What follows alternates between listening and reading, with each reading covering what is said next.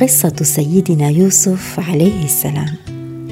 سميت سورة يوسف بأحسن القصص فهي وبحسب إجماع المؤرخين وأساتذة علوم القرآن تعلمنا أن السجين سيخرج والمريض سيشفى والغائب سيعود والحزين سيفرح والكرب سيزول وأن ابتلاء المؤمن كله خير فمع الله لا يخيب رجاء تبدأ قصة سيدنا يوسف منذ طفولته إذ كان عليه السلام أحب أبناء سيدنا يعقوب إلى نفسه.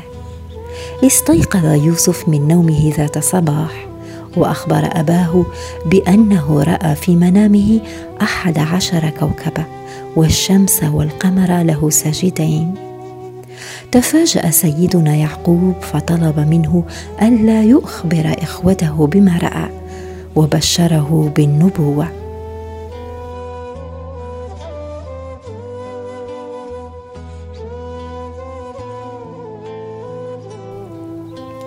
كان إخوة يوسف يحقدون عليه بما يحظاه من تفضيل من طرف أبيه فاتفقوا على رميه في قاع البئر.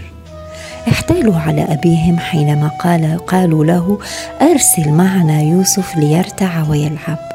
ورغم أن سيدنا يعقوب تحجج بالخوف على يوسف من الذئب إلا أنهم أقنعوه فوافق الأب على اصطحابه معهم وقد أخذ منهم عهدا برعايته.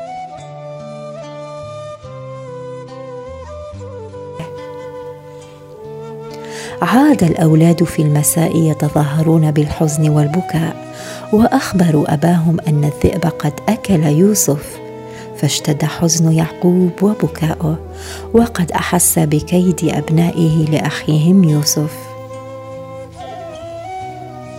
بينما كان يوسف في البئر خائفا مذعورا مرت قافلة بجانب البئر التي رمي فيها وقد ذهب أحدهم لإحضار الماء من البئر فوجد يوسف بداخله.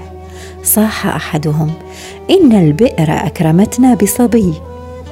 فرحت القافلة بما وجدت واتفقوا على أن يبيعوه في سوق العبيد وبيع بثمن بخس لأحد أشراف مصر.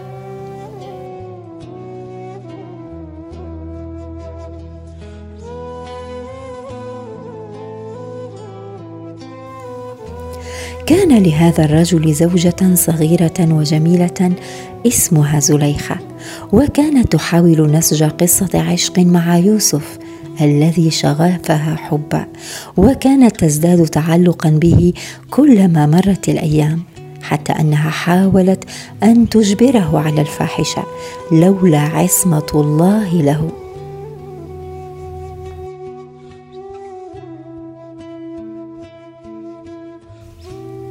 انتشر خبر زوجة العزيز مع يوسف وما كان على العزيز إلا أن يسجنه فدخل يوسف عليه السلام السجن. في الزنزانة كان معه رجلان. في أحد الأيام رأى الرجل الأول في منامه أنه يعصر خمرة ورأى الرجل الثاني أن الطير تأكل خبزا من فوق رأسه. وطلبا من يوسف تفسير رؤياهما لما وجدوا فيه من علم وحكمة. قال يوسف للرجل الأول إنك ستصبح ساقي الخمر للملك. وقال للرجل الثاني إنك ستصلب وستأكل الطير من رأسك. حان أوان تسريح الرجل الأول من الحبس وما أن هم بالخروج حتى طلب منه يوسف الصديق أن يخبر الملك بظلمه.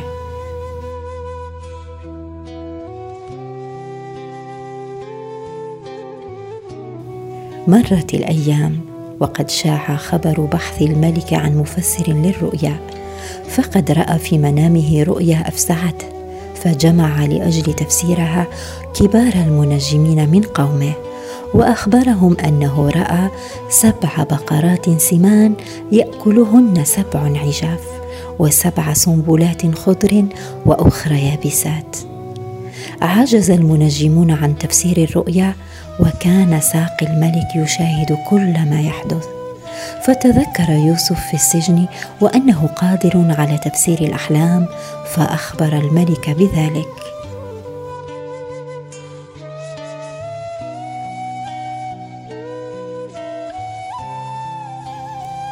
أرسله الملك إلى يوسف ليفسر له هذه الرؤيا.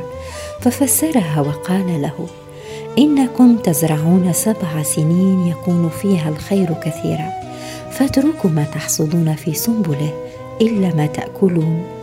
ثم تأتي بعدها سبع سنين شديدة يقل فيها الخير ثم يأتي عام يعود فيه الخير والبركة. عاد الساقي إلى الملك ليخبره بتفسير الرؤيا فأعجب الملك بحكمة يوسف وعفى عنه بعد أن ظهرت براءته ووضعه قيما لبيت المال. جاءت سنوات القحط والجدب التي قال عنها يوسف وجاء الناس إلى مصر ليشتروا الحبوب. وكان إخوته من بينهم فلما رآهم عرفهم وبعد أن أعطاهم ما يطلبون قال لهم في المرة القادمة احضروا لي معكم أخا لكم من أبيكم وإلا فلن تحصلوا على الحبوب.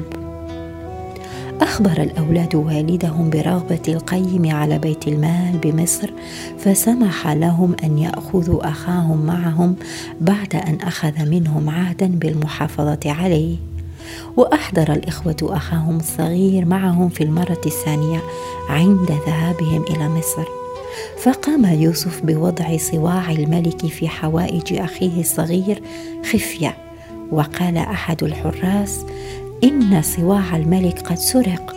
فلما بحثوا عنه وجدوه مع الأخ الأصغر كما خطط يوسف لذلك.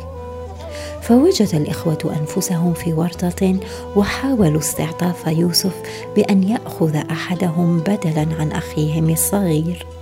ولكنه رفض أن يأخذ غيره فعاد الأولاد ليخبر أباهم بكل ما حصل.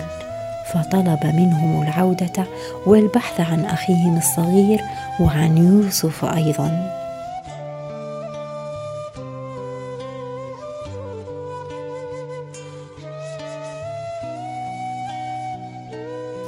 عاد الإخوة إلى يوسف وراى سوء حالهم فأخبرهم أنه هو أخاهم يوسف الذي رموا به في البئر عندما كان صغيرا فاعترفوا بأنهم مذنبون اتجاهه وأنهم ظلموه فما كان منه إلا أن سامحهم وسألهم عن أبيه فأخبروه بسوء حاله وفقدانه لبصره فأعطاهم قميصه وقال لهم ضعوه على وجه أبي. وسيعود إليه بصره. وتعالوا أنتم وأهلكم إلي أجمعون. عادوا إلى والدهم وألقوا القميص على وجه سيدنا يعقوب عليه السلام فعاد إليه بصره. ثم حمل يعقوب أهله وبنيه وارتحل إلى مصر. واجتمع شمل الأسرة بعد تشتت وضياع وحزن. وخر الإخوة والأب يسجدون. فقال سيدنا يوسف عليه السلام لأبيه هذا تأويل رؤياي التي رأيتها عندما كنت صغيرة. وطلب يوسف من الملك أن يسمح لأهله وعشيرته بالإقامة معه في مصر فأذن لهم بذلك.